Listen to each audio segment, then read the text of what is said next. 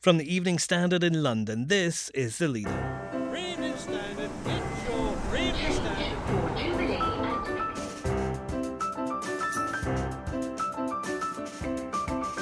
Hi, I'm David Marsland. The election campaigns have barely started, and already the Tories are in trouble. Normally, these things are gift wrapped like a sort of box of chocolates. Today, sheer carnage from dawn. Also, Yeah, as sure as the Christmas stores coming out in the summer and people getting angry about that, comes Marks and Spencers struggling before we've even got to Christmas. this is not just a crisis. M&S profits plunge again.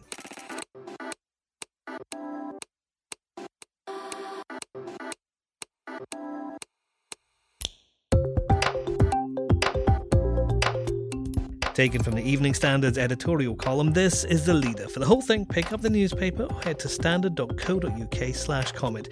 In a moment, we speak to our political editor Joe Murphy about the troubles at Tory HQ.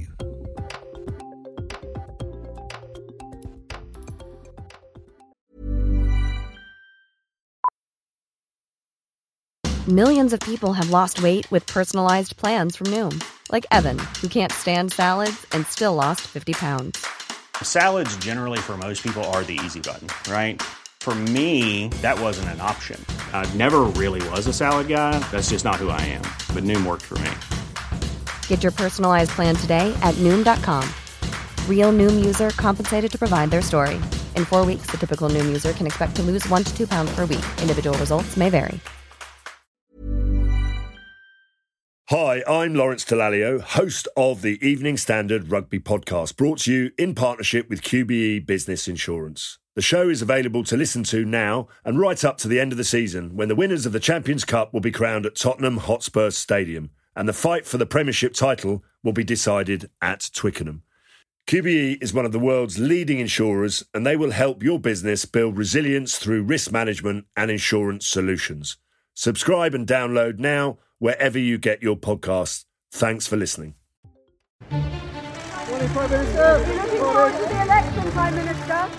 This was the PM leaving Downing Street to meet the Queen, rejecting photographers' requests for a wave. Barely 10 minutes later, he was at Buckingham Palace to mark the dissolution of Parliament. And after a chat with the Queen, it was back to Downing Street to tell the country the election has begun. Come with us. A government that believes Britain should stand tall in the world. Or go with Jeremy Corbyn and the Labour Party, who sided with Putin when Russia ordered poisonings on the streets of Salisbury. But as our editorial column explains, it's a bad start for Boris Johnson. On paper, this is an election the Conservatives should walk. They chose the timing and the terms. So why the nerves in Tory circles? First, they've lost the opening salvos of the campaign. It's hard to think of a worse start to a campaign from a government expecting to be re elected. We've had Jacob Rees-Mogg claim on LBC he has more common sense than the Grenfell victims. If either of us were in a fire, whatever the fire brigade said, we would leave the burning building. It just seems the common sense thing to do. Meanwhile, there have been two resignations, including the Welsh Secretary, and the candidate in the Gower says those on Benefit Street need putting down. Of course, rows about candidates and stupid remarks from over promoted cabinet ministers are par for the course in any election. It's the missteps from Tory HQ that are more alarming. Confecting a doctored video of Labour's Keir Starmer would be amateurish enough. Why would the EU give you? Why would the EU give you a good deal if they know that you're going to actively campaign against it? Were it not compounded by the mistake of getting into a Twitter war with Piers Morgan about it, and then allowing the party chairman to be so mauled on this morning's media round that he abandoned his final interview with Sky News, only to find that the redoubtable Kay Burley conducted the interview with an empty chair. Oh, I'm fuming. I can't even begin to tell you how cross I am. You're watching Kay Burley at breakfast. I've got an empty chair here.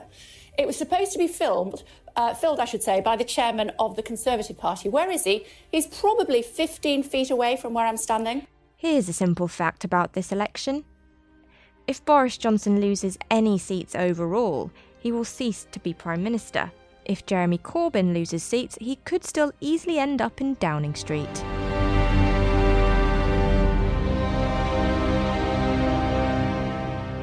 Our political editor Joe Murphy's in the Westminster office. Joe, our editorial's offering some advice to Boris Johnson today, but I suspect he's probably had some strong words for Conservative HQ itself after a launch like this. I can never remember an election launch like it. Normally, these things are gift wrapped like a sort of box of chocolates. The Prime Minister clears his diary, nothing happens until the big moment when he or she walks out and makes the announcement and travels to the Queen in a dignified procession to the campaign trail afterwards. Today, sheer carnage from dawn. We, we, we, you'll see this story in the later edition. Um, uh, Kay Burley marched into another broadcaster's studio to demand to James uh, Cleverly, why aren't you on my programme? Um, because she thought he was avoiding her. It's been quite a day. We were only talking not that long ago on this podcast, Joe, about the size of the Conservative lead. I think we had 17 points between the Conservatives and Labour. They really are at risk of throwing this away, aren't they? Well, of course, that 17 point lead was a bit of a poisoned chalice for the Tories because there's only one way to go when you start the campaign with a humongously big lead like that. Uh, what you want to do is start with a modest lead and build it during the campaign. Um, so that was quite a, a two edged sword for them. I, the, the, election that I keep thinking about is, is Edward Heath in 1974 when he went to the country saying, Who governs? Um, the parallel, of course, is that Boris Johnson said today, I don't want an election, but I have to have one because Parliament won't let me get my Brexit deal through. And he said, I'm chewing my tie in frustration. Well, the problem with that strategy is you have to keep the focus on one question, the dividing line you choose. The dividing line that Heath chose was is it me or the trade unions who run the economy of the country? The dividing line that Boris wants us to focus on is it is it is it the people's referendum or is it the parliament who should decide on the Brexit question? Well, there's a the, the, the, the thing that should be haunting Boris is that Heath went out to the country, but over the course of a six week campaign, people stopped talking about, ooh, should we should we should we back Mr. Heath against the unions? And they started talking about Mr. Wilson's campaign based on uh, pay, based on working conditions, based on ordinary kitchen table issues. Now the question is, can Boris keep the focus on his Brexit question, and as our leader said, on his question of whether he or Mr. Corbyn is the right person to run the economy? Or is it going to veer off into all these sidetracks? Well, if launch day goes out of the window, what chance is there of keeping it on track for five more weeks? Do you think they're nervous inside Conservative HQ today? Uh, I'm absolutely certain some of them are nervous. However, they are confident that they have um, a Prime Minister who, when you ask, who do you want to be Prime Minister? Boris Johnson or Jeremy Corbyn, that most voters will come to the same answer, which is that they want Boris rather than the other man. Um, but they're not. They're not. Um, at all confident that they'll always get that message over. Um, couple of good news things for them. They've uh, we've got a poll today, Ipsos Mori poll, which shows that Sajid Javid easily outscores John McDonnell when you ask people who do you want to be Chancellor of the Exchequer and run the economy and set your taxes. Um, and there's been trouble for other parties. Um, my colleague Sophia Sleigh has done an investigation today into fake news in some of the leaflets being put out by Liberal Democrats around the uh, around the capital. And uh, we've also got uh, news that there are 80,000 more people joined the electoral register overnight after we did a front page yesterday saying, "Come on, sign up to vote, don't miss out." Next. There's lots to do, and the priority is to get our clothing business back into growth. It's been three years since M&S boss Steve Rowe said he wanted to turn around their clothing business. It hasn't happened. Fashion sales have plunged, and some think time is running out for the CEO. Hi, I'm Lawrence Dallaglio, host of the Evening Standard Rugby Podcast, brought to you in partnership with QBE Business Insurance. The show is available to listen to now and right up to the end of the season when the winners of the Champions Cup will be crowned at Tottenham Hotspur Stadium and the fight for the Premiership title will be decided at Twickenham. QBE is one of the world's leading insurers, and they will help your business build resilience through risk management and insurance solutions. Subscribe and download now wherever you get your podcasts. Thanks for listening. When you make decisions for your company, you look for the no brainers. And if you have a lot of mailing to do, stamps.com is the ultimate no brainer. It streamlines your processes to make your business more efficient, which makes you less busy. Mail checks, invoices, legal documents, and everything you need to keep your business running with stamps.com. Seamlessly connect with every major marketplace and shopping cart. Schedule package pickups and see your cheapest and fastest shipping options from different carriers with rates up to 89% off USPS and UPS rates. And with the stamps.com mobile app, you can take care of mailing and shipping wherever you are. Make the same no-brainer decision as over 1 million other businesses with stamps.com. Sign up with code program for a 4-week trial plus free postage and a free digital scale. No long-term commitments or contracts. That's stamps.com. Code program.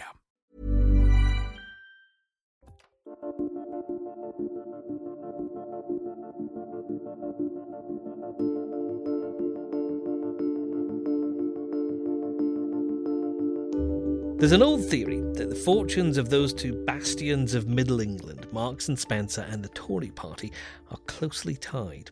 When Margaret Thatcher was riding high, so was her favourite store, which opened specially to clothe delegates after the Brighton bomb, and which famously provided the Iron Lady with her underwear. In the 1990s, with both under new management, the retailer wilted in the face of new high street challengers, and so too did the Tories. A decade later, the two enjoyed a renaissance. Now, just as the Tories launched their election campaign, M&S results show their profits plunging by 17%. Our business news editor Alex Lawson's here. Alex, M&S seems to be in trouble an awful lot. What's happened to it now? Yeah, as sure as the Christmas stores coming out in the summer and people getting angry about that comes Marks and Spencers struggling before we've even got to Christmas. Today they've seen profits crash. They've reported that to the city. They're also cutting the dividend, uh, which won't please investors. Uh, short story is that the clothing isn't doing very well, but the food part of the business is. What's gone wrong with the clothing side? Uh, well, there's a lot of different factors here. Uh, some of them to do with M&S's own goals, and some of them to do with the wider high street. First of all, on the high street, we know that uh, sort of budget chains like uh, Primark have been doing well, as have the likes of ASOS and Boohoo online. So squeezing those traditional names on the high street, the ones that we've all grown up with, uh, Marks and Spencers next, and of course we've seen BHS and House of Fraser struggle. Uh, in terms of M&S themselves, um, this is a business which can sometimes seem like a bit of a bureaucracy. It's one of the biggest names in corporate business, but with that comes thousands of staff and the inability to move at pace, which the online competitors that they have haven't been able to do. How serious is this trouble for M&S? Well, it does seem like they're in a perennial state of uh, crisis. They've had uh, Steve Rowe, uh, the boss, has been in place since 2016. He was uh, an M&S lifer who worked his way up from the shop floor, earned the position. Uh, but then Archie Norman has come in as the chairman. Now, he is best known for turning around Asda quite famously in the late 90s, seen as a bit of a pugnacious figure in the city and doesn't suffer fools. We saw uh, earlier this year, Jill McDonald, the fashion boss, left shortly after Jeansgate. Uh, this was an issue where Holly Willoughby, who was one of the people who promote uh, M&S, promoted a denim range that then people couldn't uh, get because the buyers hadn't brought in enough stock. So clearly, when you when issues like that, issues of availability, the nuts and bolts of retailing are being seen by the customer, that's never a good sign. It should be the sort of thing that M&S, which have been around, you know, forever, mm. should have got right by now. You you would have thought, and also there's that question of what do you go to M&S for? Uh, people associate it with basics, you know, pants, socks. It's the biggest bra seller in the UK, for example. Um, but beyond that, it, I think there's an acknowledgement there from the company that they need to be a bit more fashionable, a bit more modern. Uh, they've said they've relaunched their Per Una range, for example. But will that be enough? From the city perspective, there is a suggestion that they could split out the fashion and food businesses. So you've got one, the food business, which is doing a joint venture with Ocado later this year, uh, which could accelerate that growth. And then the fashion business, which you then potentially are able to close some stores, move it online, and make that more profitable. That might be the way to go forward.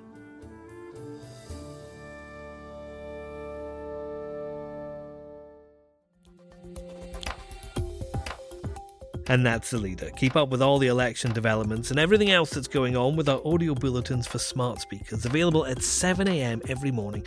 Just ask for the news from the Evening Standard. This podcast is back with commentary and analysis at 4 tomorrow.